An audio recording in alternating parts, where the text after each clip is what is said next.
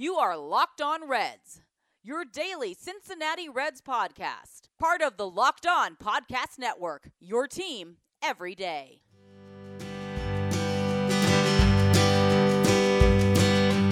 Welcome into your daily source for the Cincinnati Reds throughout the offseason. This is the Locked On Reds podcast, and I'm your host, Jeff Carr. The show goes on!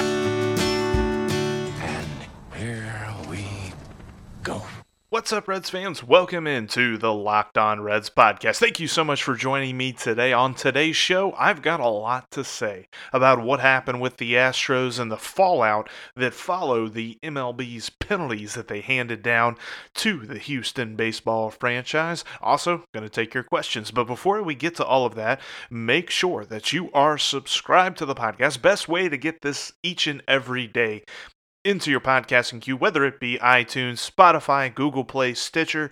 I'm on all those, even more.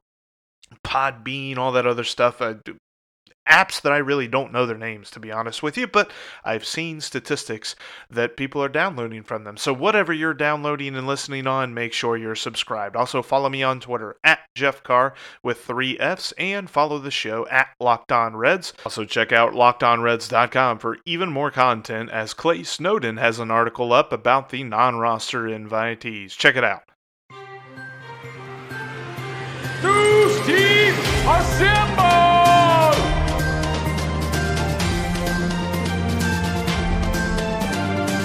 So, before we jump into the main topic at hand, I just wanted to run over a few things that I saw. Former Red Todd Frazier has signed with the Texas Rangers a one-year deal worth about five million. There's an, a, a club option for a second year of that deal uh, that's worth a little over five million, and they also have a buyout if they don't pick up the option for a million and a half, which is what brought it up to the five million dollar range. Good to see Todd Frazier landing on a team, especially a team that is at least trying to compete right now. Also, another deal was in place that sent Alex Wood back to the Dodgers. He signed with them for a one year, $4 million deal. Incentives could bump it up to about $10 million. I know there was some speculation early on, really some speculation since the season, that the Reds could bring him back and that it would be a cost effective move it's interesting to see if he is healthy. I, I, it's almost as much as what they would pay for any other starter. So uh, I don't think necessarily that the Reds balked at the idea of bringing him back, but since they got Wade Miley, it wasn't necessarily uh, something that they felt warranted the kind of money. I, I mean, obviously, whatever. I'm I'm tripping over my own words here, but the Dodgers signed him. He goes back to them on a one year deal. And then, of course, the big news. I'm sure you heard of it because it was dominating the news wire yesterday. Major League Baseball announced its punishments for the Houston Astros uh, in their whole sign stealing and cheating thing. Obviously, one year, uh, the the biggest uh, part of the punishments were one year suspensions for general manager Jeff Luhnow and manager AJ Hinch. Then also they were fined five million dollars, which whatever the the organization was fined five million dollars, and they lost draft picks for this year and for next year. I saw reported that they were first and second rounders, but who knows? But that means I swear to God, I'm smart. that we are focusing on that today because I mean that's the big news, and, and there's lots of things to glean and lots of things to analyze with this, and even an, a Reds angle that I'll get to here in a minute. Something that a lot of people were saying, but uh, we'll, we'll get to that here in just a moment. But first off, is is the whole idea of the punishments that Major League Baseball handed down. They were harsh. They were awesome. I liked that Major League Baseball actually attacked this. And if I'm Alex Cora, Boston Red Sox manager, who I, I think I, I, I talked about this about a week or two ago, that the Red Sox were implicated in this whole cheating thing. So if I were him, I'd be worried about what's going to happen to him because the Astros then turned around and fired AJ Hinch and general manager Jeff Luhnow after those one year suspensions were levied which I think it's kind of funny because from an organizational standpoint, the Astros are poised to move on pretty quickly. Now, obviously, they're not going to get the top flight managerial candidates this uh, long into the offseason. And they'll probably have almost an interim guy for this year. And then they'll do an extensive search at the end of next season. But organizationally, they're moving on. Now, as far as the individuals go, AJ Hinch kind of had a short statement basically, you know, saying that this sucks and he's sorry for the embarrassment that Astros fans uh, are suffering because of all of this. And then the interesting part was the statement that Jeff Luhnow made. And and I don't know if you if you saw this, but you know, in the first part of the statement, it's pretty standard. He apologizes to the organization and to the fans and all that good stuff for the actions that happened and the cheating and all this stuff. And then he turns around in his second graph and he says, literally, this is the first sentence that he says, I am not a cheater. And he follows up by saying, Anybody who has worked closely with me during my 32 year career inside and outside baseball can attest to my integrity. I did not know rules were being broken. Okay. As the commissioner set out in his statement, I did not personally direct, oversee, or engage in any misconduct. The sign stealing initiative was not planned or directed by baseball management. The trash can banging was driven and executed by players uh, and then the uh, and then he, he continues he goes on he says in the video decoding signs originated was executed by lower level employees working with the bench coach. I am deeply upset that i wasn't informed of any misconduct because i would have stopped it. Okay first and foremost if any of you who are listening to this podcast today are fans of college basketball holy Pitino I mean, come on. I didn't know it was happening. Oh, eh, is that seriously where we're going with this? Now, granted, I'm sure that he wasn't sitting up in the box going, you know what? I got an idea. Let's use this trash can. All right, whatever. I, I can get behind that. But the whole thing of throwing other people it, throwing the players under the bus, throwing employees and the bench coach. He says the bench coach. It's pretty easy to figure out who the bench coach of the Houston Astros was in 2017 because you know what if you google bench coach of the houston astros you're going to come up with the current boston red sox manager alex cora. And what did we learn the other day uh, you know a couple weeks ago from a ken rosenthal report in the athletic?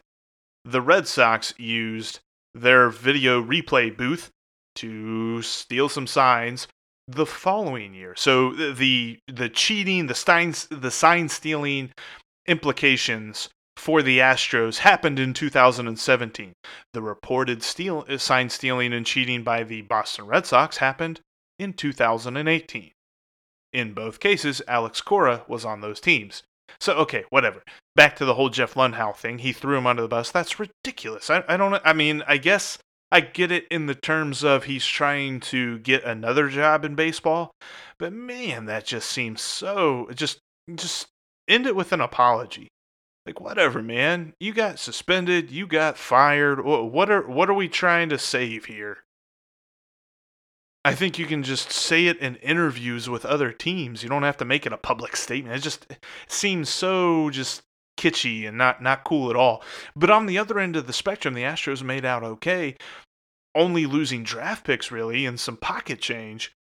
And and sure, you know, we're gonna give them hell as as fans of teams that are not the Astros. We're gonna say, "Hey, look, the Astros cheated," but Major League Baseball didn't go so far as to quote unquote strip them of their World Series championship they didn't really get creative or anything more with the punishments. Like I thought it would have been interesting, and I don't know if you could actually do this, but you know, maybe uh, the the Astros now have to start every half inning that they are at bat with one out. They only get two outs every time they bat. I mean, that'd be kind of funny, but no, it's just overall, I thought that the punishment seemed nice until the Astros were able to kind of do a loop around, loop de loop. Look, the idea of a baseball manager being integral to the success of the baseball team does not really fly anymore. The guy just makes lineups. I mean, sure, he's a great punching bag, and and uh, us Reds fans, and not me particularly, I'm pretty gracious to the guy, but most Reds fans have belabored different decisions that David Bell has made on the field last year. But if we're being honest, the manager isn't that big of a part of a team's success. He, he's kind of part of it, but if you've got talented players on the field, me or you could manage this baseball club. If if we're talking about the talent that the two the 2017 Houston Astros had, I I don't think that there's a whole lot that a bad manager would have taken away. I just don't. That that's my my two cents there. So I don't necessarily think that this is going to hurt them a whole lot. And they've got a great organization in place outside of the general manager. It's not as if you have to have an amazing general manager for this organization to continue to function as good as it has. That's just my feeling on that. But then also, uh, the Reds angle that I take away from this, and really this can work for any team, not just the Reds, but the thing that I got from them from this whole thing as a Reds fan is how would you feel? And I'm going to ask you this, and you can respond at Twitter at, or on Twitter at Jeff Carr with three F's or at Locked On Reds. And also call or text the Locked On Reds line at 513 549 0159. But I ask you this. If, if it happens that in 2022 reports come out that in 2020, when hopefully the Reds go on and win World Series, in 2022, reports come out that they did some sort of sign stealing or some sort of cheating. Is that really going to affect you that much? Not, like I, I know I don't have a ton of Astros fans listening to this, but are you really that negatively affected by this? Sure, it kind of sucks right now. I bet in July you're not going to care. And if I'm a Reds fan and I can look on World Series rings and a trophy and a championship season and all the fun that I had during that time, and if it comes out that there was sign stealing, hot take, doesn't really affect me. It'd be something to talk about. Something to be like, oh, that's a bummer. I'd still be happy about that championship. But how do you feel? How how would you feel hypothetically? Let me know on the Locked On Reds line or at Twitter, all that good stuff. When we come back, speaking of the Locked On Reds line, going to do today's question of the day. But before all that happens, I want to talk to you about Arizona tourism, i.e., visit arizona.com slash spring training. Are you looking to go out to Arizona? Are you looking to go out and see some Cactus League action, see the Reds in spring training? I always hear it's a great atmosphere. Players are laid back, coaches are laid back. You can meet your favorite players. You can check out some awesome sites around Goodyear and around Phoenix and all that different stuff. There's so much to do. And as a Reds fan, I've heard, I've not been. I want to go someday, but I'm not. Eh, eh, it's a great experience. And the best way to get out there is on visitarizona.com slash spring training. You can book your flight, book your hotel, get your game tickets, book an excursion, all that good stuff, all in one place. Visit Arizona.com slash spring training. That is the best way. They're the home base for baseball fans in Cactus League action. All of the teams are very close together, a very small radius. I think it's like 50 mile, 50 mile radius. So not only do you get the chance to see our amazing Redlegs, but you can go see everyone in the Cactus League and you don't put too many miles on that rental car, which who's really worried about that anyway? But the best way to get that all going is visit arizona.com slash spring training. Go there today and get your trip booked.